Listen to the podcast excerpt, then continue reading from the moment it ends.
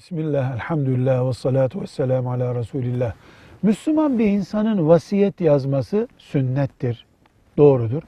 Birisine malından bir vasiyette yazabilir. Mesela ben ölünce filancaya şu köydeki tarladan bir dönüm verilmesini istiyorum diye yazabilir. Bu bıraktığı malın üçte birinden daha fazla değilse bu vasiyet uygundur, yerine getirilebilir. Ancak ona mirasçı olacak biri için vasiyet yazılamaz.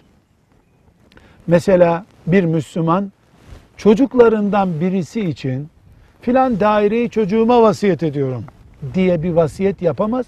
Yapsa da o vasiyete uyulmaz. Uyulmayınca da bir günah olmaz. Neden? Çünkü çocuk mirasçıdır zaten. Zaten mal alacak. Mesela 10 daireden ikisini alacak o çocuk zaten. Bir daire fazla alsın diye bir de vasiyet yaparak ona fazla kazandırmak diğer mirasçılara zulüm olduğu için dinimiz buna müsaade etmiyor. Temel kural şudur. Zaten mirasçı olan birisine vasiyet yazılamaz. Velhamdülillahi Rabbil Alemin.